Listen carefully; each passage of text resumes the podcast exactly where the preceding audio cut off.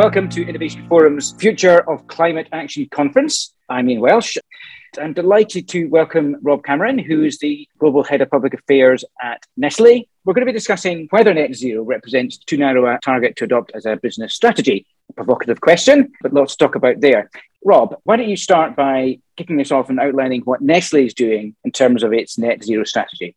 From our point of view, we are well into our journey now on net zero. So, to give you a little bit of perspective on it, we came to this in 2018, 2019, launched our net zero roadmap at the end of 2020. Science based targets aligned and Paris aligned. So, the goal is net zero by 2050, 50% reductions by 2030, and a 20% reduction by 2025. That in itself, so far, so good. But for a company like us, what we need to really understand is that by far and away the greater bulk, fully 95% of our in scope emissions are scope three emissions. The scale of the challenge is enormous when it comes to the need to drive the change through our value chain. Of those scope three emissions, the vast majority are in agriculture and the sourcing of our ingredients. When we looked at this, what we realized very, very quickly was that getting caught up in a target setting game of is it 2050, is it 2045, is it 2040? I'll see your 2040 and raise you to 2039. And it's only scopes one and two. We made a very clear decision. That's not a game we're playing. The game we're playing, what we really wanted to do was to focus on action in the here and now, because what the science tells us is that if we don't achieve a 20% reduction by 2025, and 50% by 2030. Frankly, it makes 2050 bordering on impossible. And if it's physically possible, it would be unfeasibly expensive for us to achieve it. So our focus was very much on what do we do now? When we looked at it, what became very clear also was that we needed to focus in on agriculture. That's where the emissions are. And there are certain parts of our agricultural supply chain, such as dairy, where they're particularly heavy. So we needed to address that. And then the next step on from that was okay, so if we want to get across what's going on in agriculture. How do we do that? And that's where we came up with an, important bet. I wouldn't say the biggest bet, and I don't even know it's a bet because I think it's just something that we have to do. This is part of an overall theming that we've got around advancing regenerative food systems at scale. That's what we want to do. Climate sits within that. And the way in which we can make it real is through regenerative agriculture. We're investing heavily, 1.2 billion between the launch and 2025. A lot of that money is being spent on working with farmers and supporting farmers. And that sits within this notion, which many people on this call will have heard about, of the just transition, because our perspective is there will be no transition to a low carbon economy without it being a just transition. So that means working very closely with our supply chain partners, especially farmers, with a view to technical assistance, financial support, and paying premiums for regeneratively produced ingredients. That's absolutely crucial to it. So, having said all of that, and having said we're not playing the long term game of is it 2050, is it 2039, it's about action now. What I can also tell you since we launched the roadmap is that our emissions have peaked. We've cracked the decoupling of growth of company with growth in emissions. And in fact, actually, emissions absolute reductions down 4 million tons. We think we peaked, we don't know the exact month, but it was sometime in 2021, early 2021. And we're now on a downward trajectory. So that's the sort of net zero roadmap launch, and that's the progress to date in a nutshell. Uh, but there's an awful lot more to say about the regeneration program and around some of the challenges that we face in agriculture, I'm sure. Everybody talks about the transition now. I wonder whether there's a danger of focusing too much on just carbon and forgetting the other things need to be involved in the move towards net zero.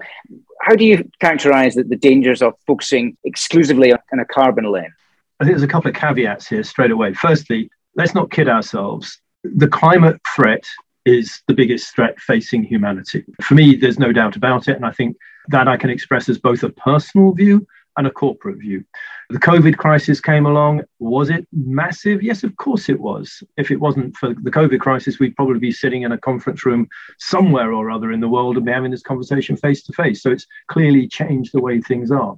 The conflict, and let's not call it a conflict, let's call it what it is the invasion in Ukraine is a massive geopolitical problem. But like all wars, it will come to an end in some form or other. But climate, I think, is the crisis that is really brewing quite violently now. So I think the caveat the answer a little bit. That's the first thing to say. Climate is an incredibly challenging threat to our civilization. Having said that, a little bit of caution is needed. Uh, and I think the way the question was originally framed, it may even be in the title of the session, is it too narrow a business strategy? In one sense, if you look at it through the lens of only a business strategy, the answer is yes, because history shows us that there are plenty of chief executives and companies that have been outstanding in addressing sustainability issues, but have not stood the test of time when it comes to delivering on the other things that matter. Focus on consumers, making sure that you're delivering the products and services that your customers want, making sure you keep the numbers ticking along. So let's be clear, those are really important as well. Not instead of, but as well. That's got to be delivered.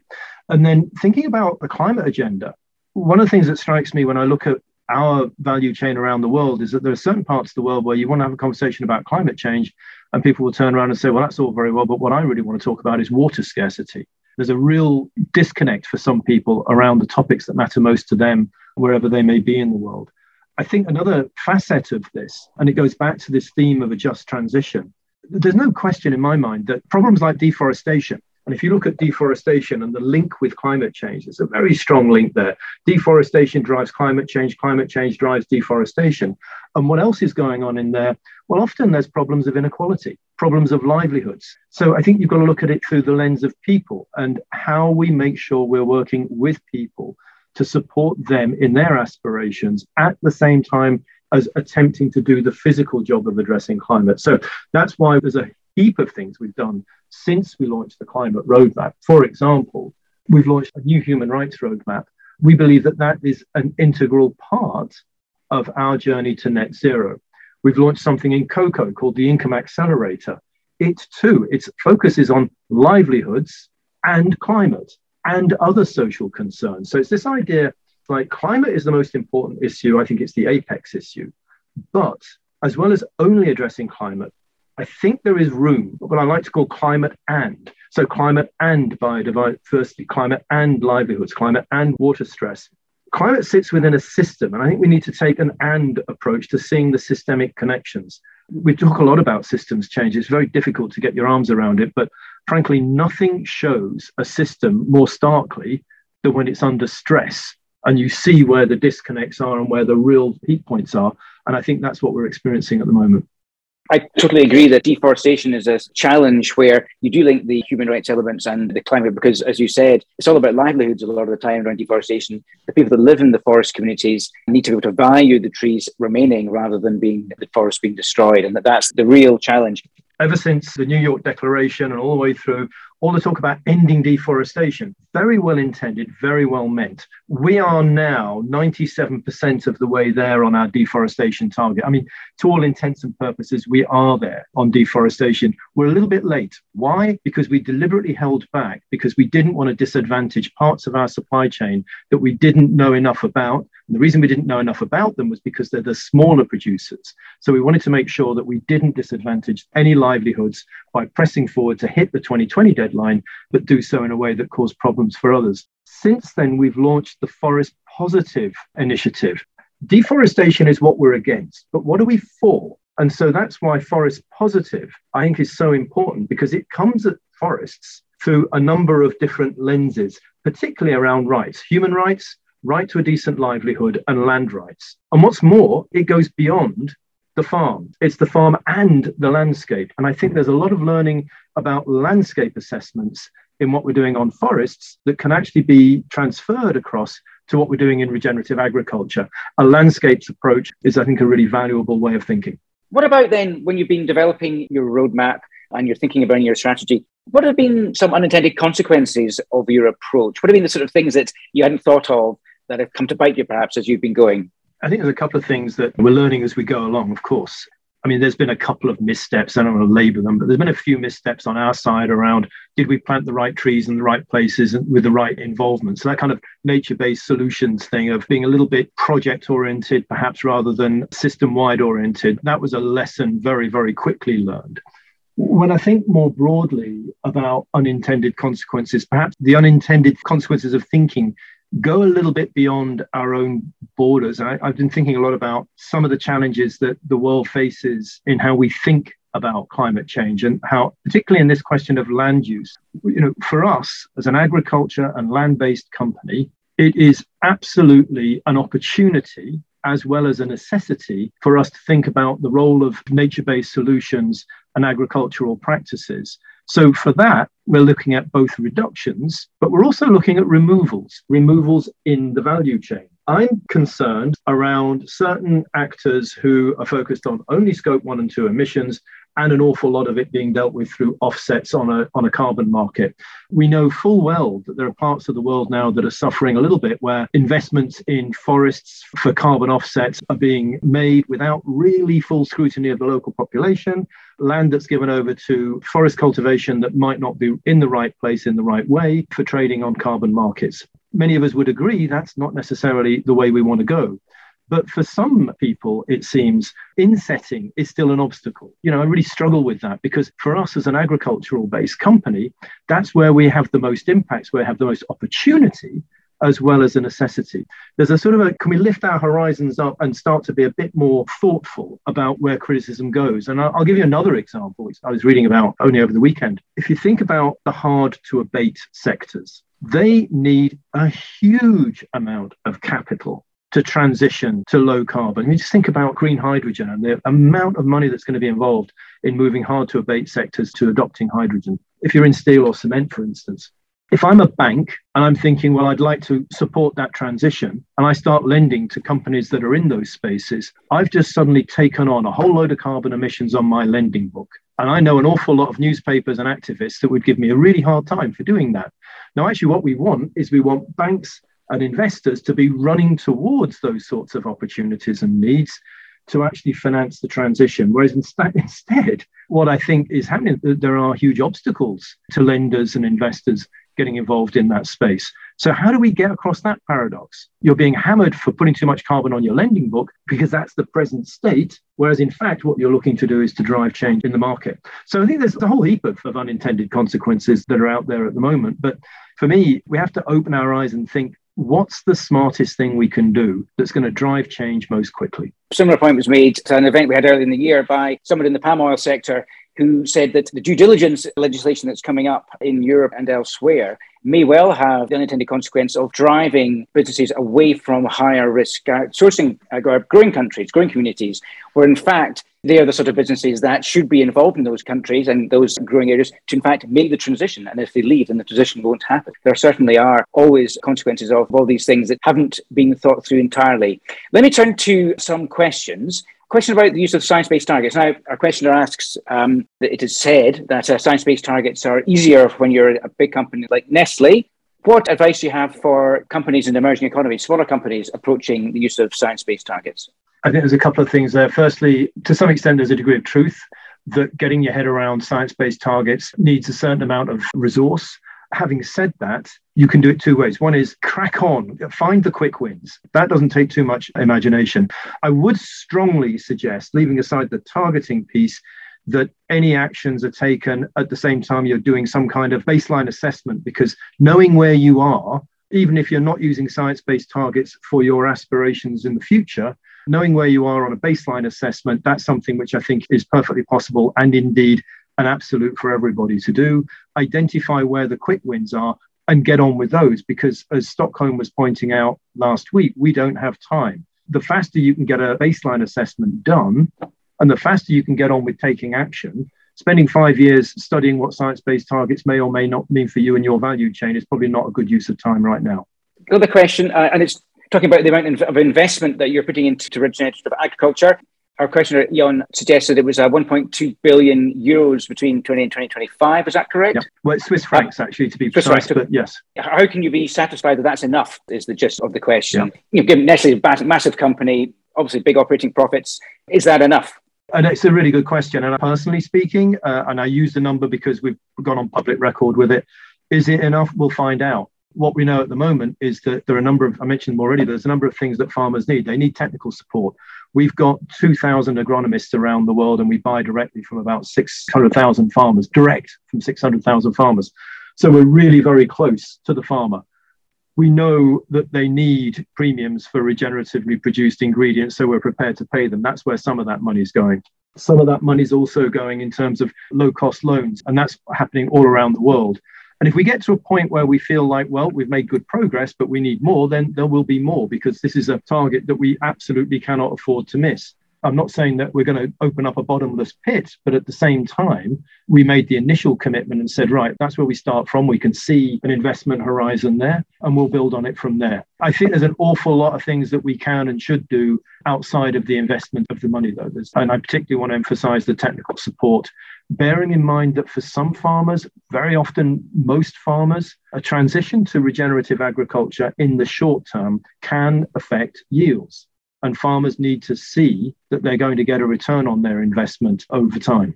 Let's turn to another question. You've talked a lot about a number of initiatives and partnerships. Can you say just a little bit about the thinking behind those? What constitutes a good partnership when you're working to meet these goals? The focus in the company is about action and delivery. Whereas we used to have the luxury, I think, in the past where partnerships and collaborations that were there as a good thing, well, of course, you do them because they're a good thing. Now, what we're interested in are partners that can help us actually drive the changes that we need. Example, we work very closely with IDH and KIT on delivering our cocoa income accelerator, which has got a lot of agricultural practices built into it. Those sorts of partners at an international global level are partners that can help us to get things done. And that's the key for us. Meta partnerships are kind of nice to do's. Yeah, they're nice to do. But for us, it's we tend to even not want to talk too much about the collaboration word. We tend to want to talk about collective action. That's the key it all seems to come back to we've got to do everything now. So everything yep. is going to be focused on the progress requires immediate action. Some things yep. going to be hard. You know, get the easy wins in because at least then your progress is in the here and now. There are a few questions about insetting coming through. What is making it hard? And secondly, how do you credibly report on insetting? What are the kind of keys to get that getting that bit right? It's not hard for us to do in a technical sense. It's totally easy for us to do. Some of the criticisms and debates that have been leveled at us have been perhaps a little bit superficial and maybe we're a bit too sensitive about it, but there have been one or two people that seem to have inferred that firstly our reductions are not in line with our growth and that's not the case and secondly that somehow or other insetting is gaming the system and we would disagree with both those points. When it comes to actually insetting itself let's give an example of dairy and silvopasture planting trees in places where cows are grazing is a perfectly good example of tree planting within your value chain as opposed to putting up pine forests in some part of the world that doesn't want them. So for us you know, that's a perfectly good example of a removal within the value chain. We actually haven't made much of it, but we've got a substantial amount of removals that we can see.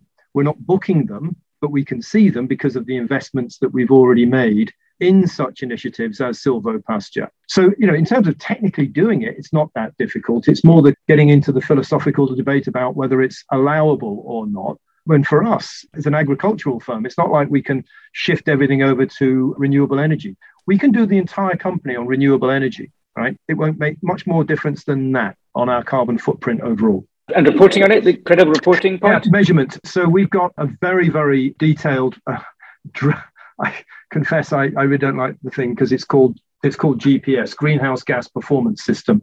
Uh, but basically, it's a very, very, very in-depth measurement tool that we've built because we couldn't get something that was as detailed as we need, given the complexities that you've hinted at, we've built our own. That's absolutely crucial to us. And one thing that's about scope three, of course, is that a lot of people will talk about the probability of double counting. And there is a possibility of that for sure, but it's a probability, who knows? The point is, though, that we need to be able to measure on farm exactly the impacts that we're having. So that's why we're investing so heavily in that. We want to be able to demonstrate it. Apart from agriculture, what else are you doing on other parts of the business to get to net zero?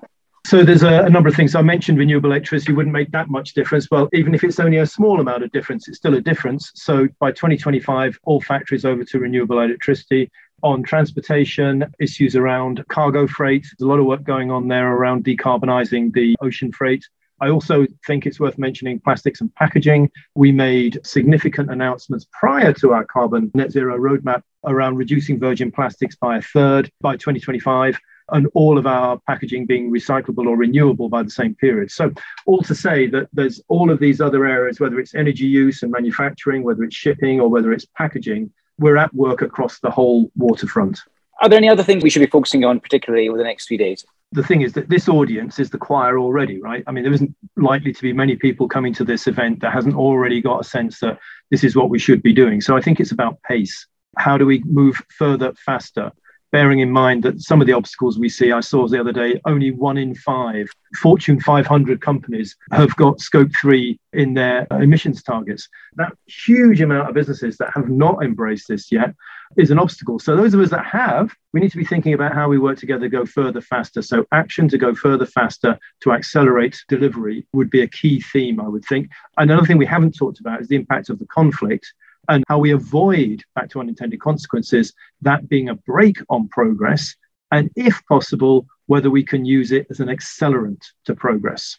Rob, thank you very much indeed. It's been a fascinating half an hour. Thank you to everyone for your questions. Some really, really good questions. I'm sorry we didn't be able to get all of them. I hope we covered certainly the themes that were emerging. But for now, thank you very much for your attention and particularly to Rob Cameron, my thanks. Thank you very much indeed. Thanks, Ian, and uh, great conference, everybody.